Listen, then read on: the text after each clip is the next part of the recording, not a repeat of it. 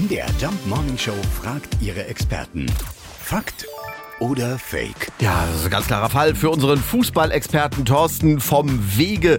Äh, Fußball ohne Schuhe, was war da los? Um das Rätsel um die barfüßigen Inder zu lösen, muss man eine Weile zurückgehen. Die WM 1950 stand an. Indien hatte eine Qualifikationsgruppe mit Burma und den Philippinen erwischt. Jetzt kommt die FIFA ins Spiel. Die fragt erstmal nach, ob es tatsächlich stimmt, dass die Inder irgendwann im Herbst gegen ein schwedisches Team 0 zu 11 verloren hätten. Und am liebsten hätte die FIFA gesehen, wenn die Kicker mal so einen Test gegen ein europäisches Team absolvieren würden. Pustekuchen, sagen die Inder, wir haben überhaupt nicht so hoch verloren und wir nehmen natürlich an der WM teil, aber euren Test, den könnt ihr euch schenken.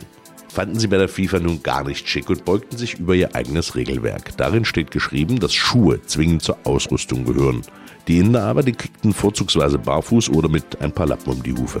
Also schrieb die FIFA einen Brief und verlangte, man solle beim Turnier gefälligst mit Tretern antreten. Was wiederum die Inder irritierte. So ging die Post hin und her und zwei Tage vor der Auslosung der WM-Endrundengruppe sagten die Inder schließlich ab. Per Telegramm.